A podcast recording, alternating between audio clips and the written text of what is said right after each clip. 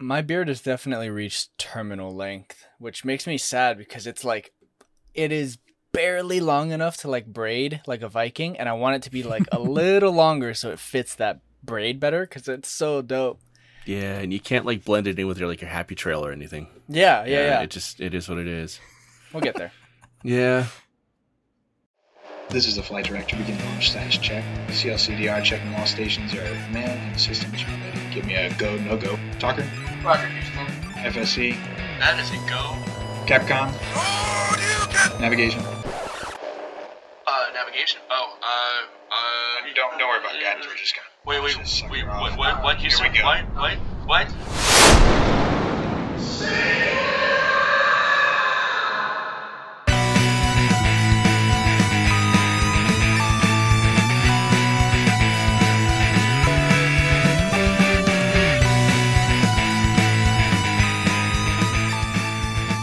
Welcome back to Space Castle, your clubhouse knowledge for all things nerdy. I'm Alex, I'm DT. I'm Seth. and we have things to talk about. I have mm, uh, like lots, but you go. What do you want to talk about? I want to talk about. I want to talk about a, a, a little bit more serious topic. Maybe it's not serious. We, we we take serious things and make them not serious here, but Oh, are we moving on from nipples to the more hardcore genitalia? Yeah, yeah. Belly button. Sweet. I'm So in. speaking, Let's go. well, it depends on the type of art you are most interested in. Oh. Hello, OnlyFans. Goodbye, OnlyFans.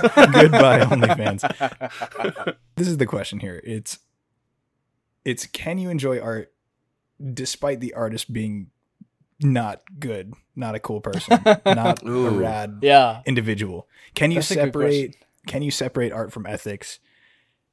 Are they part and parcel? Are they different? Can you enjoy one and not the other? That's the that's the thing. It's a it's a hard topic. I have I've thought quite a lot about this topic actually. yeah, same. It's gonna be a good one. Well, start us off, Seth. What you got? Uh, first of all, uh, it's complicated. You don't, you don't, you don't say. um, okay, so to answer your question directly, real fast. First, can you enjoy the art without the artist? That's what I want to talk about. That Can is the subject Alex introduced, yes. Can you? yes, but he also said, can you separate the art from the ethics? And I don't think I think that's a question wrongly put. I do not think that that is a worthwhile thing to to pursue because you can't. Well, hey, check your rhetoric here, lawyer Seth, because uh, we're gonna get it deep in this one. yeah, yeah, yeah. Uh, no, you you can't. Uh, art is deeply entwined with ethics as like almost by definition. The the question I think that's more interesting to ask in that is should the same ethics apply for the art to like your everyday life? Like for example, if you meet someone who's a piece of shit or does something shitty, like the things that you would do in real life, is that the same things that you should do for the art in question if the artist is shitty? Like, Are we talking about Jared Leto mailing used condoms to his fellow actors and shit? Like, what are we talking about here? I don't think that that is under question. That seems pretty ubiquitous. Okay, I mean, we could talk about whether or not what Sacha Baron Cohen does is Borat is ethical, the way he tricks people with the interviews and whatnot. Because I, I, I don't have a problem with that, honestly, because it more or less acts to expose the assholish side of people that he kind of deals with. Yeah.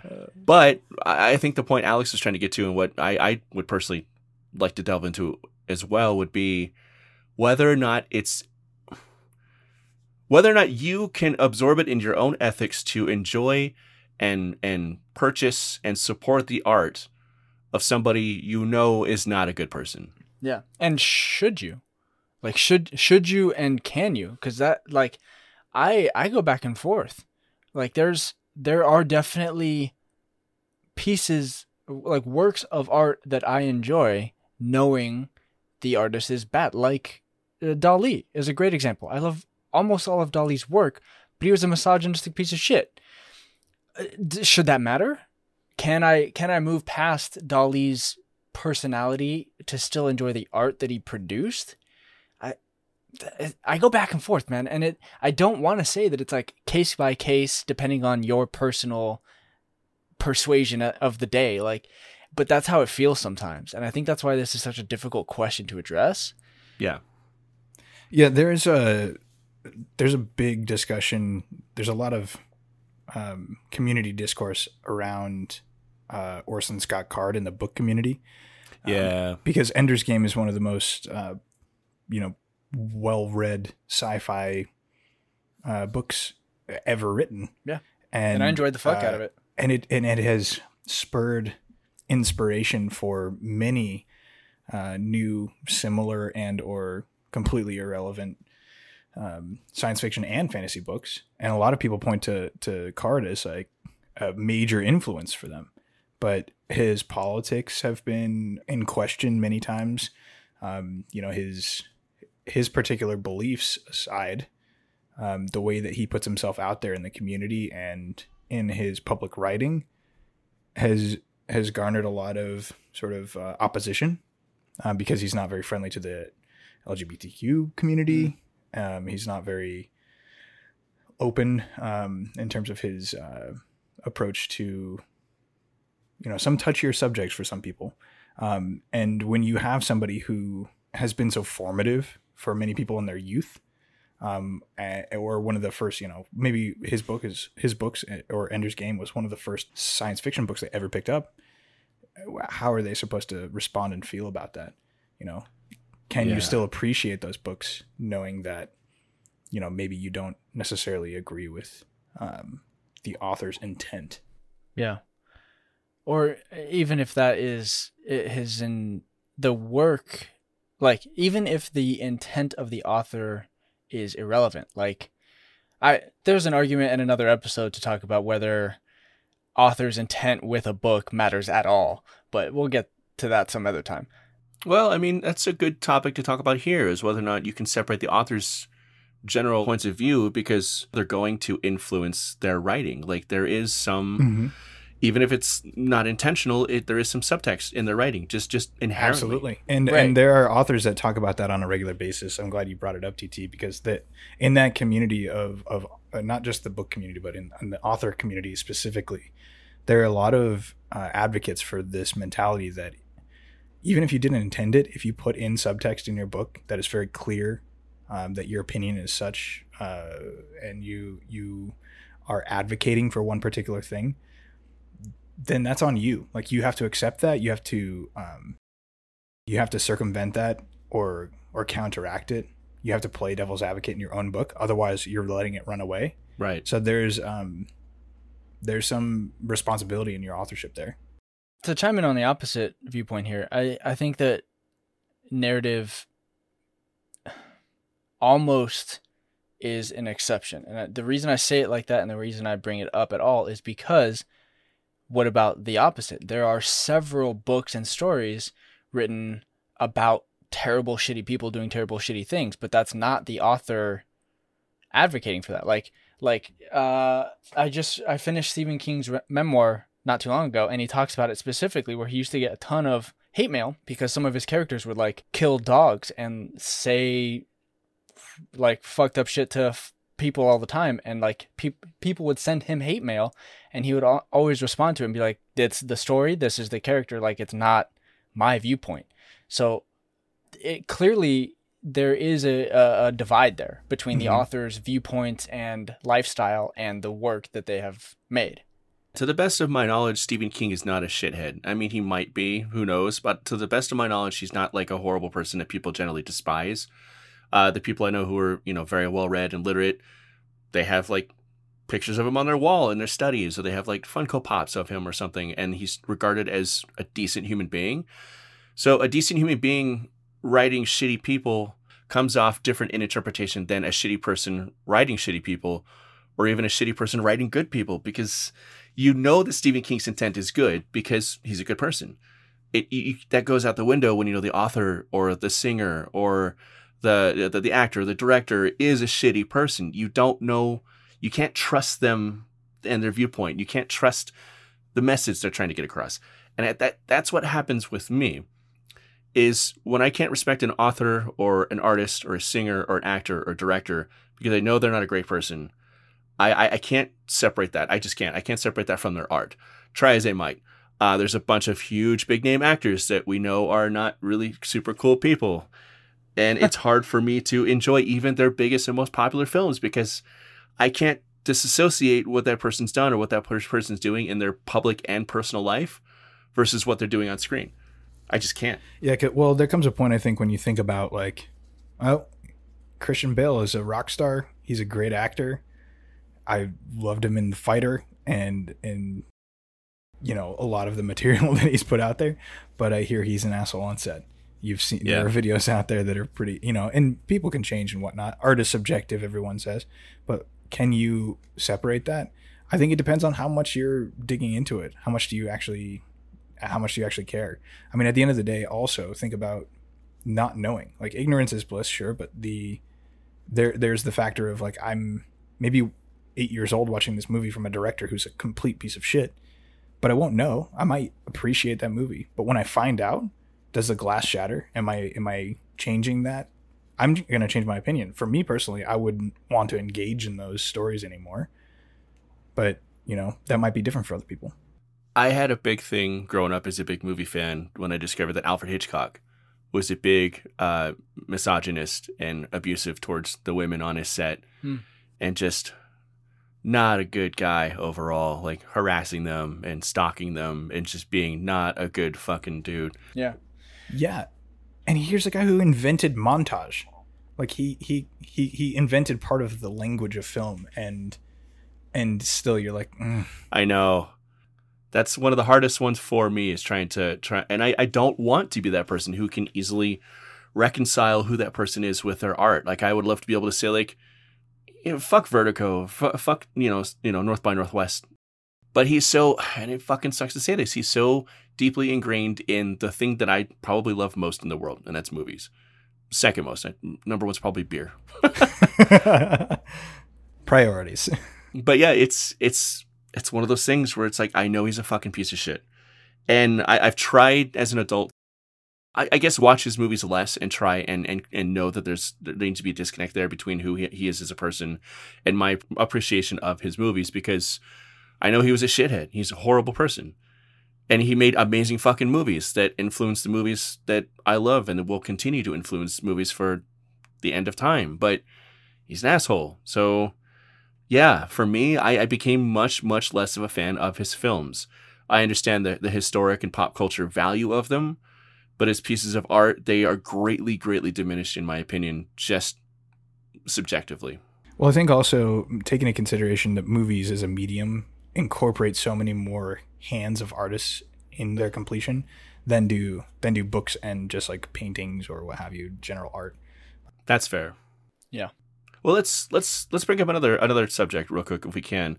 Uh, it's one that's been happening ongoing very publicly right now, and that's the Ah. situation with with Blizzard Entertainment, the makers of Diablo and World of Warcraft and whatnot. Mhm. They've made some of the most popular and beloved games of all time, uh, many of which people are still playing. There's a bunch right now, including the Diablo 2 remake, which people are super excited about. What do you do in this situation where you know the heads of the company are complete fuckheads and they're abusive and horrible people, and you don't want to buy their games, you don't want to support them, but at the same time, there are hundreds and hundreds of artists who are just slaving away making these games because they're passionate about them. You could say, yeah, those people can all just quit that company or whatever, but it's such a competitive and difficult field to get into that those people are super lucky to have those jobs. And if you stop buying those games, those people can't feed their families. So what do you do there? That's that's a really fucked up situation. Yeah. Plus, most of those people like enjoyed being there, like making that specific game for that specific company. It's just the aspects of it that make it shitty. So, like boycotting the video game completely diminishes and destroys the work of those hundreds of people who uh, like deeply care about the thing that they're making. But at the same time, you don't want to perpetuate the practices of that that company that that employs those people. It's a double edged sword. in uh, gaming like in this situation a little bit more specifically the solution most likely lies outside of a purchasable product it most likely lies in unionization of the developers hmm Yeah, and how much of that responsibility is on you as the consumer? Like the onus is really on you. It's in the same thing with climate change, right? Like I I believe that global warming is happening, but am I actively taking steps to make sure that I have a minimal or zero carbon footprint? Not regularly. Like I shut the lights off when I leave the room. I turn off all the fans, you know. But uh, there yeah, there's there there's a lot there to unpack. But I think about the um you know, to use another example, this like antagonistic through line that I see in a lot of books that I've been reading recently, where the bad guys is they're always the for the greater good people. Mm. And that's that's something that you you see regularly come up in antagonistic forces. You know, think about rail barons overworking their, you know, Rockefeller and who, whoever else overworking their uh, employees to the point where they start to try to unionize. Um, yeah, th- that happened. It was terrible, and he got filthy rich off of it, Yeah. which is why he's called a rail baron. But at the same time, there's a lot of progress made in terms of our ability to distribute goods um, and our ability to uh, transport people from one side of the country to the other. You know, there, there's that conversation, but um, I still think at the end of the day, like, not a good person, Yeah, uh, we still have rail barons today, and right? I mean, I'm pretty sure all three of us right now are are all podcasting and and working from equipment that we all bought on Amazon. Yep. You know, it's Yep. it, it's one of those things where Amazon completely revolutionized the retail industry and made it so much easier and cheaper to buy products that we use every single day, and they have completely ingrained themselves into our everyday life.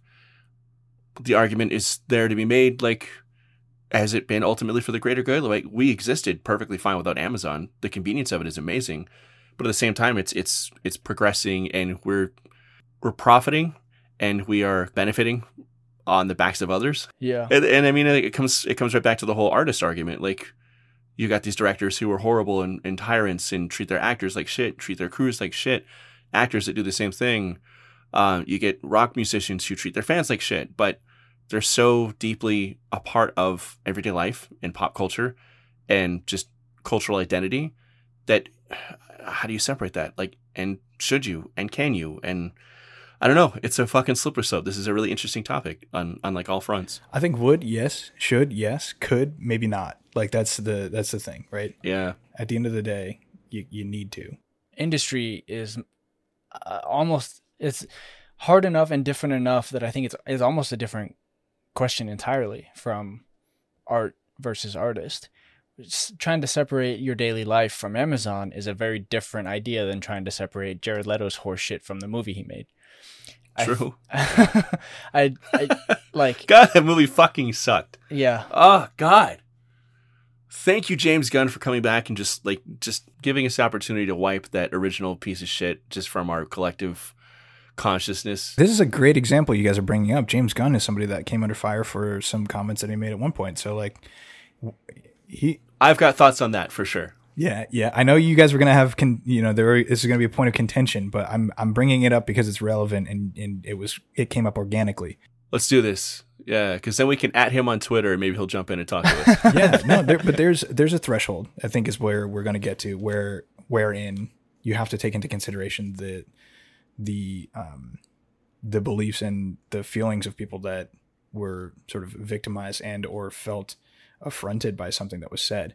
But this is comments that he made on Twitter. I think I I don't actually know the entire story, but th- I know that he was under scrutiny. So it's it's interesting now. We've kind of come full circle. So he's one of the few cases that I can think of of somebody who uh, came under scrutiny and then still kind of continued to move forward with their career, um, having cleared sing- some things up. You know, Ansel Elgort is another one that is you know in Steven Spielberg's West Side Story coming out soon.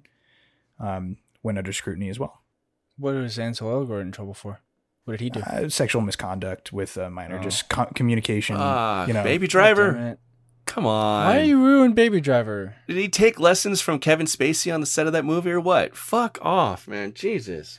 Oh, and that was the thing is like Edgar, poor poor Edgar Wright makes one of the best movies he's ever made, and right?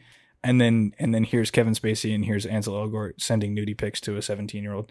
So I Okay, mean, how do you how do you handle that situation? Because Edgar Wright is a and a, f- a fantastic director. He's one of my favorite directors of all time. He's made some of my favorite movies, and I still want to support Baby Driver because I fucking love that movie. Yeah. But is it ethical to continue to support that movie with both Kevin Spacey and Ansel Elgort both profiting from it? Ugh. I don't think that this is a question of ethics for two reasons. One, that movie is already made. There's no stopping it from happening. It is already done and out there in the world, and we've all seen it. But I don't agree with that that logic though. h- hold on. More importantly, I don't think it's a, a question of ethics because this is a problem of humanity where a group effort, you can't fully discount the entirety of a product based on one or two members of a very large group because there is shitty people in every group. So you can't just ignore or stop supporting a thing that was made by a large number of people if the problematic portions of that are not the consensus. If Hmm. it's one or two people in a group that are shitty, the group and their effort is not shitty. It's the one or two people. If the one if those one or two people are leading the group or speaking for the group or what have you and like it it is a this group f- feels this way or at least is on that path, then that's a different question. But I don't think it's a thing with of of ethics because it is a group effort that's already been done. That is why you see Kevin Spacey not in movies anymore because that the things that happen can affect him and his stuff that's not already finished. Okay, that's fair. That makes sense. Well, the point I was going to make, the part, the point I was disagreeing with with you about that you just actually solved, was the idea that let's say a movie is about to come out next week, and today we find out that the, the writer and director are a horrible, shitty, like misogynist, abusive people. What I thought you were going to get at was like, well, the movie's already coming out, so damage is done. Whatever, let's go see the movie. And I'm glad you didn't say that because No. I love you, Because that's, but that's I, not I understand your point of view yeah, now. Yeah, because that's yeah. not an accurate statement to say. The Yeah, I just don't want to. I don't. I don't ever want to ever condone the thinking that, you know, oh, the guy did something shitty, but what he, he did is already out there, so I may as well just buy the CD or watch the movie or you know, no, exactly. Here, I'll give you an example. We'll just keep going with Baby Driver. sure, Saw the movie in theaters, bought the Blu-ray. I now own that Blu-ray. yeah, I do too. And then after that, I found out about Kevin Spacey's problematic f- whole life. I have already contributed to his career by purchasing Baby Driver. That is finished. That happened. So should that then diminish my like enjoyment of this movie that's already happened? I think, and this is unfortunate for the the overall artist or the director, or whoever you think is is fully um, culpable for the um, the audience's response. But I think yes, right? Like I can't go back and watch Horrible Bosses now and see Kevin Spacey and laugh at those scenes because Yeah. he's he's a dick. Like I can't look at those things and be like, "Oh, that's funny," and and I can I can laugh at the jokes and and appreciate Jason Sudeikis or Charlie Day or whoever else is uh, Jason Bateman, all the Jennifer Aniston, all those bits, they're hilarious, right? But whenever Kevin Spacey's on screen, I'm like, ah, this asshole. And I think about that, right? Like it's Yeah. it's as if I were walking through in my life and I saw a sculpture and I thought, this is a really interesting and cool artistic contribution to the world. What a great sculpture. And then I went and I had some sort of eye surgery. My eyes were opened. I don't know. Right. And I come back and I realize that in Are greater you de- Jameis Winston? yeah, I'm Jameis Winston. Let me eat this W really quick. Hold on. and in greater detail, though, that this sculpture now actually looks pretty horrific, and it cut a lot of corners, and it's crappy. Um, and in aggregate, all of that doesn't look right. I don't. I no longer appreciate it in the same way. I see some of the uh, lines and curves and stuff that that are uh, appreciable, but at the end of the day, I'm not as jazzed about the holistic art as a whole. Uh, just to wrap up the, the the, the thoughts on Kevin Spacey in particular, uh, American Beauty is a rough one because Mhm. he plays somebody who is going through a midlife crisis and he's trying to hook up with his, his high school daughter's best friend. Uh, love the movie when it came out. Thought it was an excellent piece of art. It's really fucking difficult to watch it now because Mhm. we know Kevin Spacey is a pedophile. It's awesome. But I still support the careers of, of Sam Mendes and, and Alan Ball. I think they're both f- fantastic artists. Uh, thankfully and luckily, they were able to continue on with their careers and they've still made amazing cinema after the fact. So it's easier for me to kind of disavow American Beauty.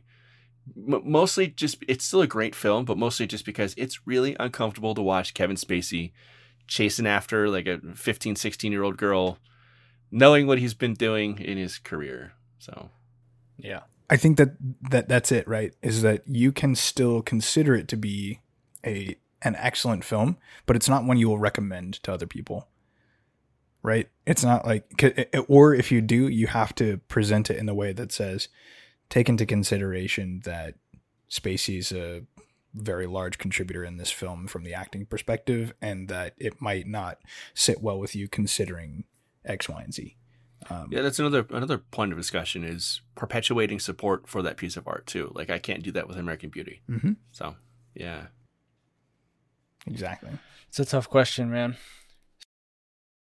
So like should for example, um if if I have never seen some random Dali painting, but I know that he's a bad person and I come across one of his paintings in a museum, in a situation like that, my response tends to be, wow, this painting's really cool. Oh, it's by Dali. He was a piece of shit though. Uh, but does that mean that I like the painting less now? Maybe. Does that mean that I just see that painting in an entirely different context, but it doesn't make it like less masterful of a painting? You know what I mean? Like I was Yeah. gonna to kind of bring it back to your sculpture analogy, Alex. For me, it's more like you see this beautiful work of of sculpture out on the park. You're like, wow, these curves are great, and this depiction of you know whatever Icarus is amazing. And then you go home and you're like, oh, look up what this other person's done, uh, some other sculptures, and you find out that this person's a, a piece of shit. And then the next day, as you're walking home, you see that sculpture. The lines are still the same, like it's still the same sculpture. The art is still gorgeous, but you have a different way to contextualize the art. And that, I don't know if that, quote, diminishes my appreciation of the art, but it definitely recontextualizes it. And I'm not Yeah. sure if like how that actually affects it. I think that is why I'm struggling and why it's so case by case is because it's a new context. It's not that the art is different, it's that the context of that art is different. That's very fair. Do you Yeah. think though that that art is inherently an expression of your inner self? And because that's that's an important distinction, right? I don't think that art is in its entirety an expression of your inner self. I do think that art does express parts of your inner self. Obviously, that that's what makes it art instead of like manufacturing. But I think that an artist is capable of making a thing that is not a reflection of themselves. Which is how we get IP writers. So yeah. wow. Yeah. Uh Welcome to the comics industry. it was shit. Fuck. Yeah. Speaking of the comics industry, I, I want to clarify the James Gunn situation, wherein he he is known for his his biting satire, his very offbeat, off color humor. We know he's a decent person aside.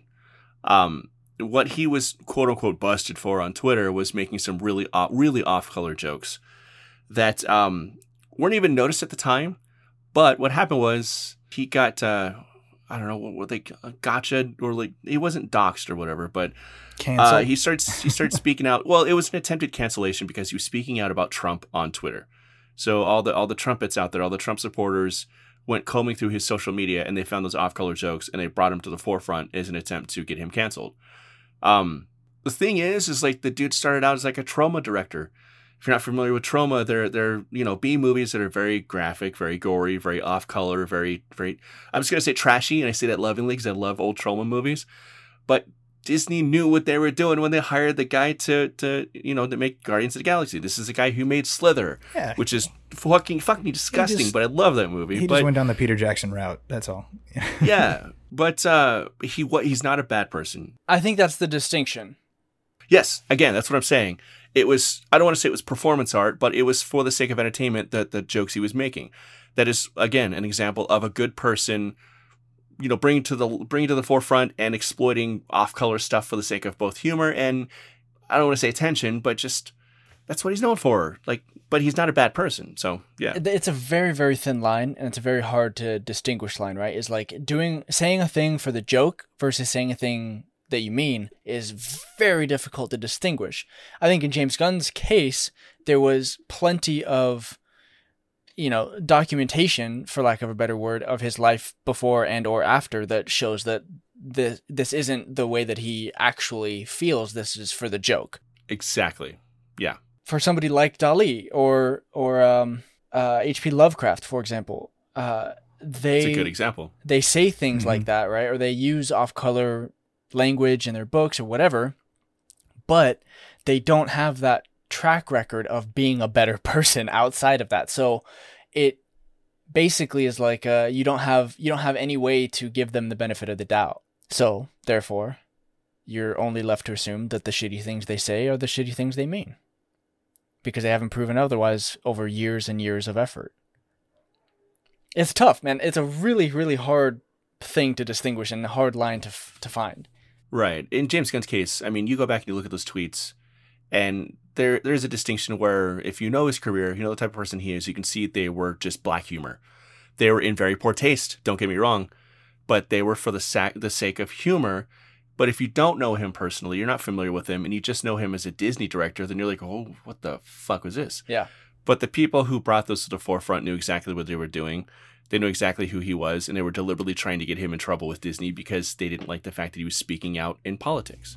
Yeah, it's media sound bites at its at its best. Exactly. Wildly taken out of context. I think there's a there's a communal aspect that we we've touched on a little bit but haven't really like dug into. And that's that's like if I if I go around and I call like a couple of my closest friends, "Oh, you asshole." Like if I told that to you guys, you'd be you'd laugh it off. You'd you wouldn't even think twice about it. But if I told every person that I met, like if I called them all you, an asshole, like at the end of the day, in aggregate, I am a person that is calling everyone something that may not may not make them feel particularly good, right? And if altogether my behavior is such that it makes the majority of people feel unwelcome or unwell, then that's a problem. And there's the Yeah. I bring that up because there's this there was this issue uh, to to bring it back to books as I tend to do. Um, in 2020, when the con circuits were all canceled, um, there were a handful of authors that really got put under the axe because of their behavior and because of the way that they had interacted with fellow authors and some of their community. And um, some of them came through and kind of came out and said, "I apologize," and there's no real excuse, and um, and whatnot. But at the end of the day, there are a few authors that no longer have a career that that have no more publishing contracts. Their agents have dropped them. Their book releases that were coming out around that time flopped, um, and that's just by nature of a few people saying, "Look, this doesn't really sit well with me," and your behavior crossed the line. And their art, therefore, has been pushed to the background. So it's sad because some of these authors are people that I had interacted with personally, never had a had a negative experience whatsoever, right? Uh, in fact, the opposite. I had very good experiences with a lot of these people. But at some point, you you have to you have to understand. You have to believe the the victims when they they come forward. You have to believe what they're they're talking about because I'm not, you know, privy to a lot of the. Um, I'm not as susceptible, I guess, uh, as my like six foot tall white heterosexual male, um, privy to some of the uh, abuse that that comes around a lot of times, and Yeah. and in those cases, you have to take into consideration what's going on. Like I've stopped purchasing novels from those authors, um, and I I have not engaged on social media with them. But at, at the end of the day, you know, can I still enjoy their old media? I, I don't revisit them. You know, I don't go back. Yeah. I'm moving forward. There's plenty of other amazing art in the world. Yeah, It's kind of where my my head goes. yeah, it totally comes down to that for me. Uh, There are a few exceptions. Some movies, there's not a lot of, you don't have a lot of alternatives for that space. But for authors and, and paintings and stuff, uh, you know, more like that, it's a lot easier to be like, oh, And games, yeah. this, yeah, this, this novel or whatever, I'm just like, I'm just not going to revisit or I'm not going to purchase in the first place. Like it sounds like it might be interesting, but in context of the creator, then like I can't enjoy it anyway, so why bother? That kind of does bring me to another question though, which m- might actually be an entire other topic, and I just want to talk about it quickly because we can run long on this uh, and continue to just go in circles because this is an issue that there isn't a solution to, right? So, what about people that are proven problematic in the fullness of time? Where at the time they made their art or were alive or whatever, that particular thing or their ideology was just regular ass day to day life. People that had like problematic ideas or used words that have since changed meaning, um, like uh, like the F word, for example. Not fuck. The Not other fuck. F word. I say fuck all the time. I was actually gonna bring up like Eddie Murphy's very very famous stand up Yeah, live performance where he's throwing around that F word a lot. that's a good example of kind of what we're talking about. Um, does does that taint the work, knowing that at the time, like they aren't bad people, they're just using the colloquialism at the time, and now it's it's realized after the fact that that's not a great thing. Like, that- how does how does that land? What ha- like? I think you're right that it's a it's an uh, extra topic because there's also the opposite. You know, there are assholes that that sort of are the prodigal sons of the artistic world and come back and find themselves and come back and apologize and say I was wrong. I I think growth is that is entirely different thing. People change, and that's that's different. Yeah. It- yeah, it was always bad, but it was socially acceptable and, and it should never have been. But we've evolved societally to realize that, that those terms are, are fucking wrong. Yeah. But does that actually affect things that are considered terrible people now? Like if if a person did that in a more recent context, does that make it okay for that same thing to happen in a older context? No. Agreed. Yeah. I am interested in the preservation of those works as examples of how we've evolved as a society and as people. Exactly. Yeah. Um, I don't want to throw those all away and say they never happened for the same reason that I don't want Texas to throw away Martin Luther King Jr.'s fucking speech. And I apologize to all the Texan listeners right now, but that's that's fucking horseshit. I am fully invested and fully in support of of of preserving and keeping those types of works that show us examples of how things used to be and Mhm. how things do not need to go back to that Yeah. that that type of stuff was was acceptable and it was the norm, but it was never right. And now we've evolved to understand the fact that that was never right. And if we get rid of it, then we're forced to repeat history because we're never going to have those examples of things that were wrong. Right. Those things that were wrong are just going to somehow inherently become right again because that's just how people work. That's kind of what we're saying. And I, I want to jump in here real fast. That does not include things like statues of Robert E. Lee being preserved, right? Is like That's a totally different thing. that Yeah. not a that's not a that's a perpetuation glorification of of, a right the bad shit. exactly Yeah. if you want to know that that thing happened take a picture of it put it in the in the museum or whatever you don't have to continue to have that statue in your town square No. Take the statue, put it in a museum with a plaque that says this guy was a fuckhead. yeah. Let's do that. Exact- yeah. You know, here's a statue of a guy that was erected to glorify him, and we do not need to glorify him because we've grown and we're better now. Fuck that guy. I am a huge fan of preserving art.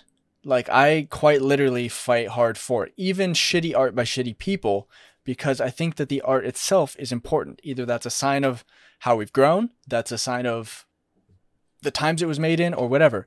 the The problem is celebrating art or enjoying that shitty person's art is kind of the question here. Preserving it, I do think is lar- for for the most part is an important thing to do.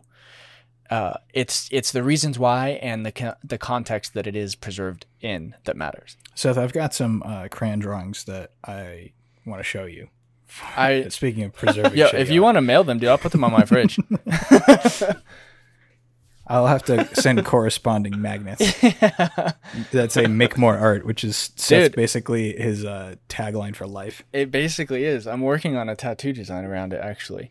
Nice. but yes, make more art is is kind of a tagline of mine, and that includes preserving art that is made. I do think that the art itself is important. I don't think that that means that it should be celebrated. So, in conclusion, uh, burn your Elvis albums. Never watch another Hitchcock movie ever again. Uh, yeah, I, I mean, I don't know. I don't think we've Dude, solved it. I don't There think is no, I don't think there solve. is solve. I think that's a it's a decision everybody has to make, and it does need to be made case by case, right? Yeah, you can have discussions like this to help you kind of better outline your own rule set in your head, find those boundaries and figure out where and how you want to operate, but you have to you have to decide if listening to Elvis is worth knowing that he was a piece of shit. yeah. He uh, he he hooked up with a lot of underage girls. Yeah. yeah. You you also have to be willing to listen to somebody who says this is a shitty person and maybe you should invest in other art. Um, take that into consideration. Just find out why. Why was he a shitty person? Is that true? If it is, yeah, well, guess what? You have new knowledge now. And there are other things that you can invest in. But I also just want to point out that we're not here to judge anybody who is able to separate the art from the artist. Yeah. If you're somebody who's able to do that, more power to you. Um, I would actually love to engage in conversation with somebody who's or multiple people who have that sort of that sort of point of view where they're able to separate the art from the artist. Uh, if you want to hit us up on Twitter at Space Castle Pod, or if you want to do it privately and send us an email at spacecastlepodcast at gmail.com, everything will be like completely confidential. We just want to have that discourse. So I- I'm curious about the opposite point of view. I mean, that's what we're doing here. yeah. That's what we're doing here every week is just discuss- discussing topics that intrigue us. And hopefully they intrigue you as well. And uh, we'd love to hear from you. We'd love to hear if you completely disagree and you think the art is totally fine regardless of the artist. I mean, there is no right or wrong answer here. And that's what makes it interesting. That's what makes it valid enough for us to talk about for almost an hour. So, yeah. You could also uh, agree with us and inflate my growing ego, which would be just excellent. he is in fucking corrigible and just insufferable as soon as we get off this podcast. It's awful. It's a litany of I'm right, I'm right, I'm right.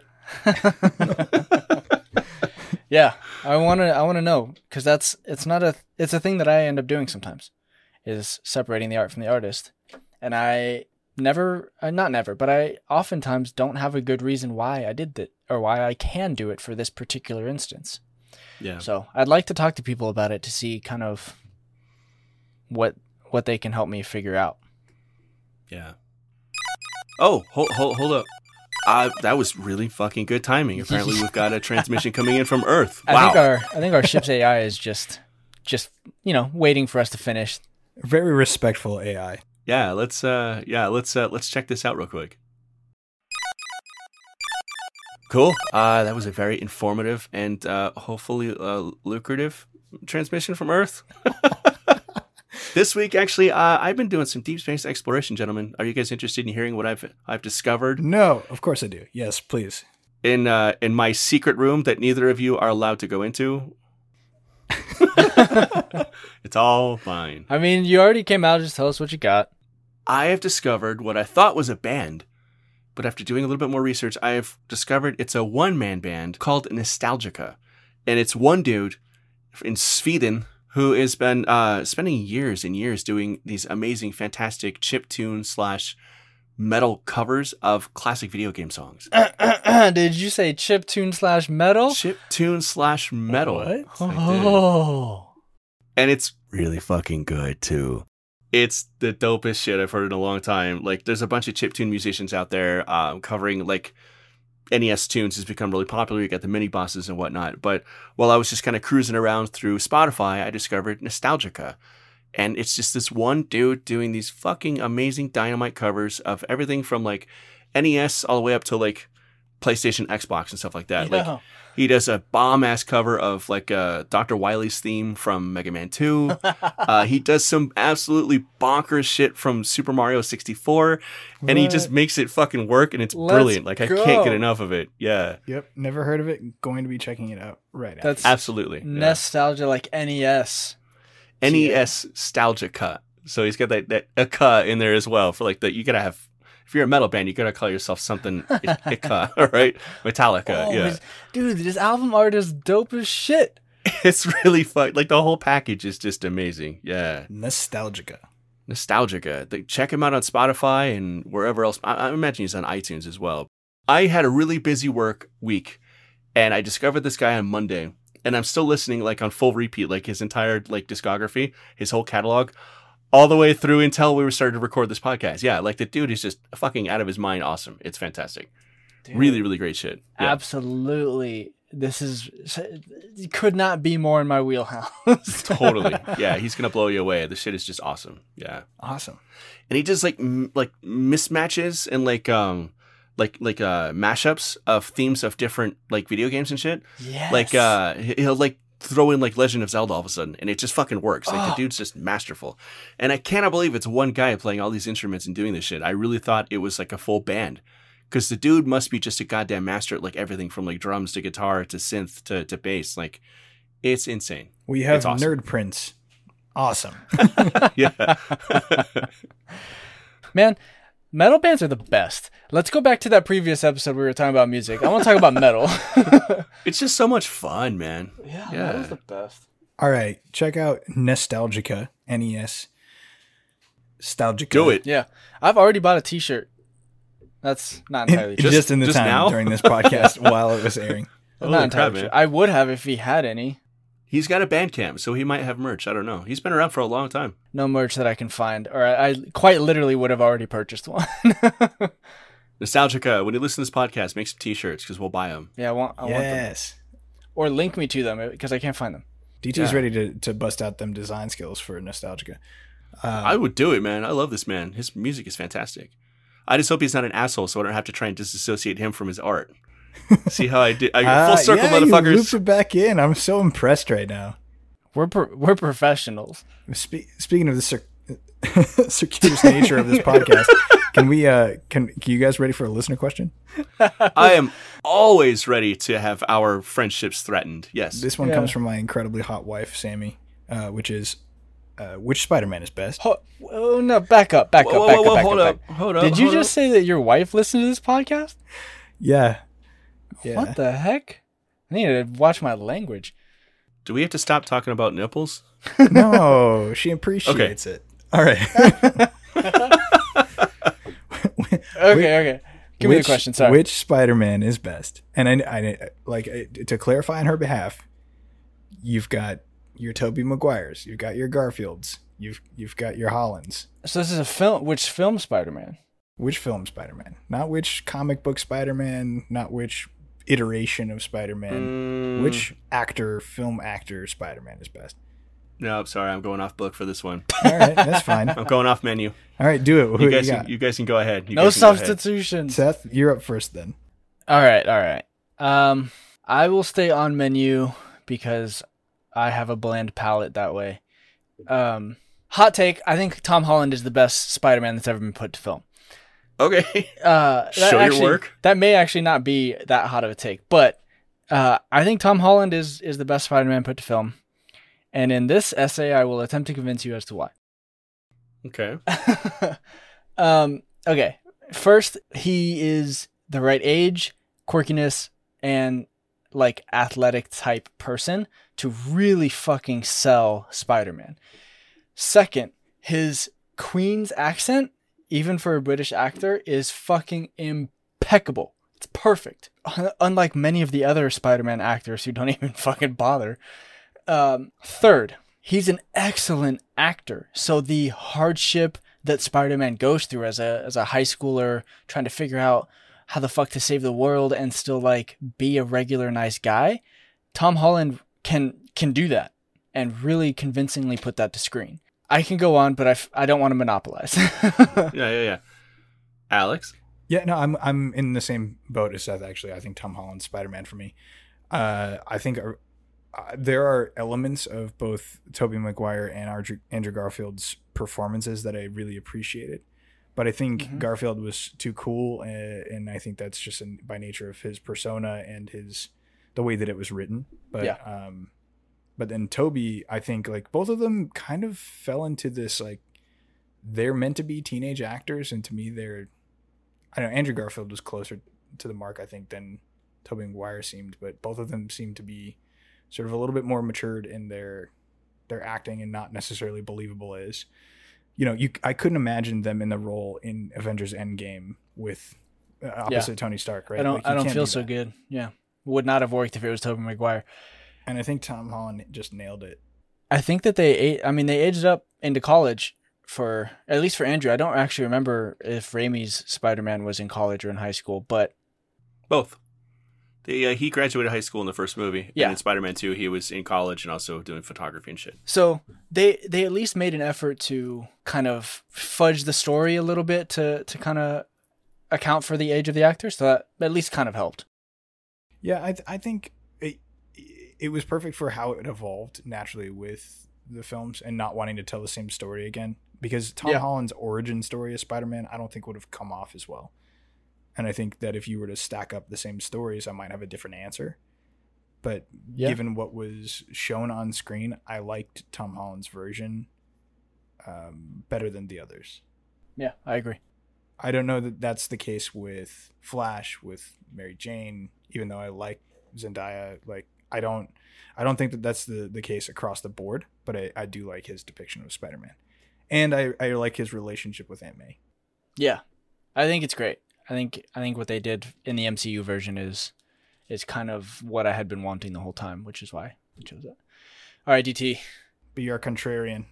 First of all, let me let me say that we are in um, you know, we're we're in sync as far as Tom Holland being the best Spider-Man committed to film, like actual film movies. Uh, Tom Holland's by far the best one we've had so far. Uh, and it's it's not even due to writing. Um, Tobey Maguire was a little too flat, a little too bland for me. Um, but it also has to do with how it was written and how it was Mhm. directed. Honestly, like Sam Raimi brought brought that 1960s comics, you know, Gosh G. Willikers bewilderment Yeah. to the character, which was honestly kind of anachronistic, kind of weird for me. It kind of pulled me out of the movies. And there's too much angst injected into that first one. I think Spider Man is, is angsty, but not that angsty. uh, it, it's difficult to, to strike that balance between Peter Parker being angsty, but also really enjoying being Spider Man.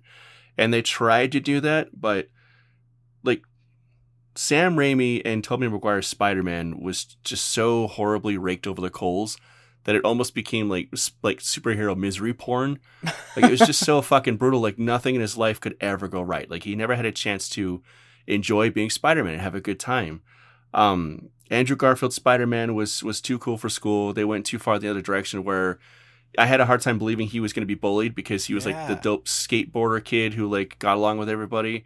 And there was no discernible reason for Flash Thompson to want to bully him. Like it just didn't make any sense to me. They went too far. They missed the, the mark completely. That said, I don't think he was a bad Spider Man. No, I don't think he was a great Peter Parker, but as a Spider Man, like he had the he had the New York accent. Like yeah, he had he enjoyed himself being Spider Man, swinging around. He was quipping, he was thwipping, he was doing all the shit that Spider Man's supposed to do. But the movies themselves were just fucking trash. So I feel really bad for the kid. Um, Tom Holland, I, I think Tom Holland as Spider Man in Civil War is without a doubt the best Spider Man committed to film. I am not a fan of the Spider Man movies that came since because I think they lean too far in multiple directions and they kind of screwed up the character in a lot of ways. We'll have to but talk about in that Civil War, episode, 'cause I want- We've talked about it before, but in Civil War, I think he's pitch perfect.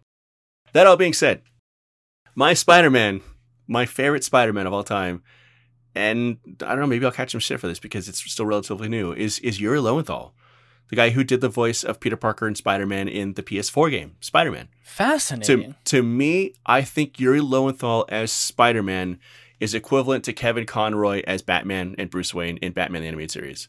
I think Huh. Yuri just absolutely fucking nails it. I love that performance, and I love the the way the story is told in that game. I thought I thought it was just fucking phenomenal. It, it shot up to my list of favorite games of all time. It was easily my favorite game of that year when it came out.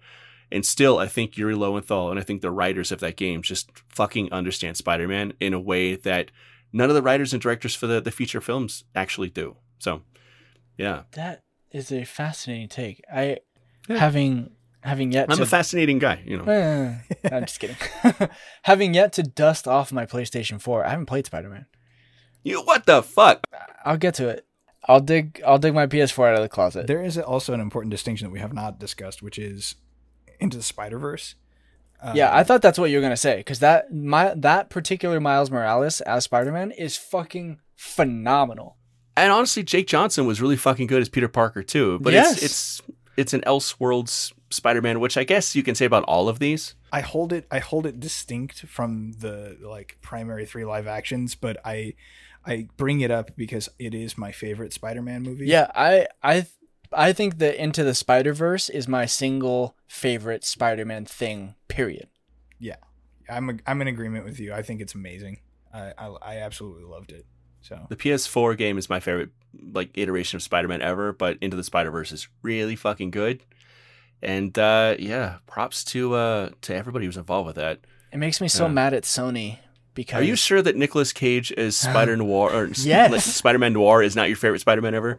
I am sure because he kind of dicks out at the end. But True. it makes I'm I'm like legitimately upset at Sony for like stifling Holland's Spider-Man trajectory. It like makes me like sad and upset because we could have had like several like Marvel excellent movies, but there's like Sony's like, eh, nah, we'll kill it. We'll kill our darling instead of trying to make some money off of yeah, you can't play with my puppet. This is my Yeah, puppet. it makes me so like upset at the potential wasted.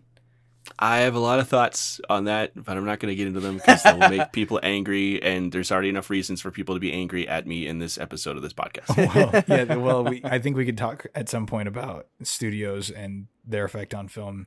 Uh, Yeah. We talk about movies a lot here, but like you know, there's a lot to be said about Dune and what's happening with Warner Brothers and HBO Max. Yeah. Um, so Fuck it, I'm just going to say it. I thought Venom was a terrible piece of shit, and everybody who saw it in the theaters and gave Sony their money is just encouraging Sony to yank Spider-Man away from the, the MCU again. Interesting. hot Why do I you know say it's that? coming. because they want to build their own like like Spider Verse, and they're doing it right now. They're they've got Venom, they've got Carnage coming out relatively soon. I just know they're waiting for the opportune time to to yank the contract back for Spider Man and try and build their own universe outside of the MCU. And it's really unfortunate because Marvel is where Spider Man belongs, for better or worse. Again, I, I don't love, you know, Far From Home or uh, or um, Homecoming. I don't think they're great movies. I think they missed the mark with Spider Man a lot but I think they're better than every other iteration of Spider-Man we've had on film thus far. And I think if Sony gets it back, they're gonna go right back to stupid shit like Amazing Spider-Man 2. Like Yeah, they they we don't, we definitely don't are. need that. But, But that's the thing is Sony already pulled the contract back. That's why it was such a huge fight to get a third movie of Tom Holland because Sony took that that contract back effectively and was like, "No, we don't want to do this anymore. We'll find a new Spider-Man. We'll do our own thing later."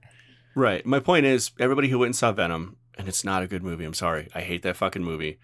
Everybody who went and saw it, and everybody who is going to go and see part two, Let There Be Carnage, they are financially encouraging Sony to think that they're doing good shit, making good movies, and that they can do better than Marvel, and they can take Spider-Man back, and they can, you know, bring the character back.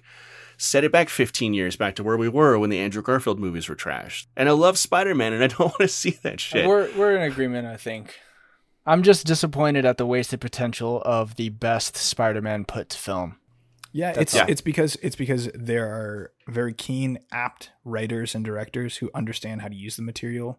I think Homecoming was great. I didn't like Far From Home as much, but I I think they understood the material. They understood the Peter Parker they wanted to put to the screen. What the studio executives are doing is the typical capitalist boomer thing that's been going on for forever. Like, hey, uh, that thing works for somebody else. Uh, I want my own MCU. Like, let me let me have that. I can't tell you how many times I work in a marketing. Uh, uh, you guys know this, but I work in marketing as a profession. I can't tell you how many times clients come to me and say, uh, "Look at this competitor's website. I just want that. Just give me that, but put my brand on it." yeah. And that's what they're Yep. that's what they're doing, and that's that's not good. You don't get to a good place that way. You don't Nope. you don't satisfy your particular client needs that way. And in this case, the client is us. We are the consumers of that media, and we I are want good stuff. unsatisfied. Yes, exactly.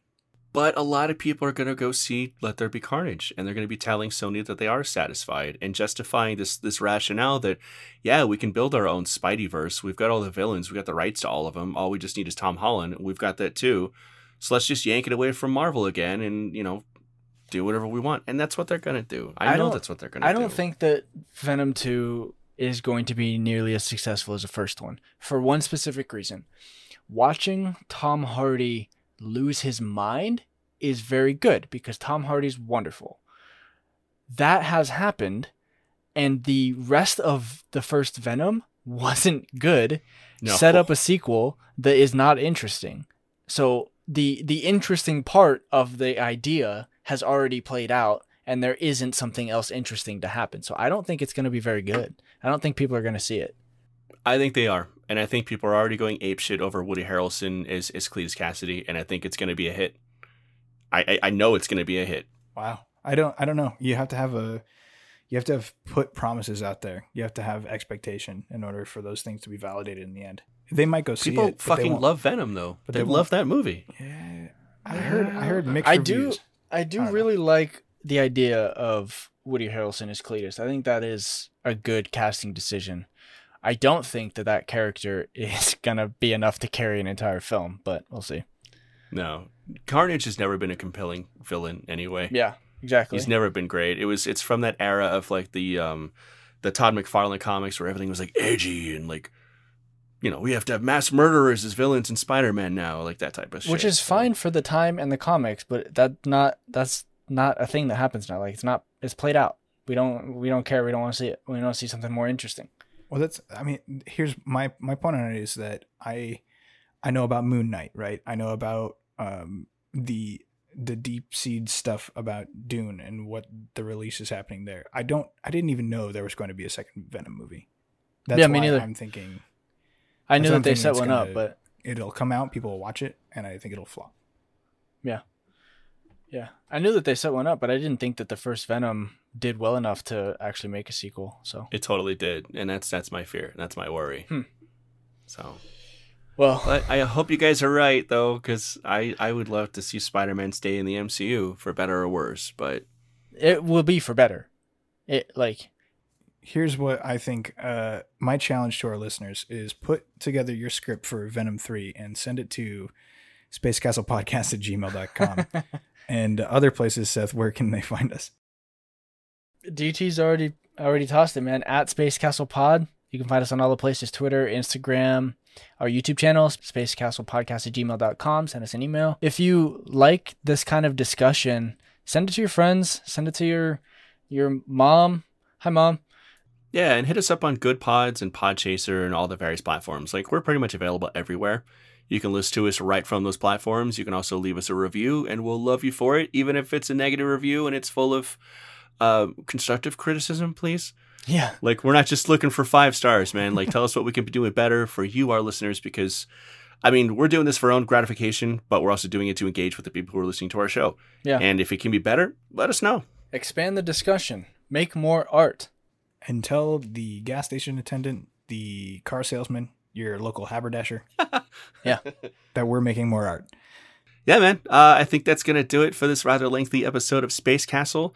Uh, before we sign off, just want to, as always, give special thanks to our good friend Brian Lovett for his incredible help and and help. I'm just going to say it, helping me write the theme song. Hey, These he did notes. it. Hey, he took credit. I'm so proud. I don't like doing that. Uh, anyway, thank you very much to Brian Lovett for his invaluable help in, in the theme song you've enjoyed at the beginning and uh, the, the end of this podcast, which is coming very quickly. uh, as always, Space Castle is your clubhouse and ours for all things nerdy. My name is DT, My name's Alex. My name is Seth. and we will catch you guys next week. Bye. Love you.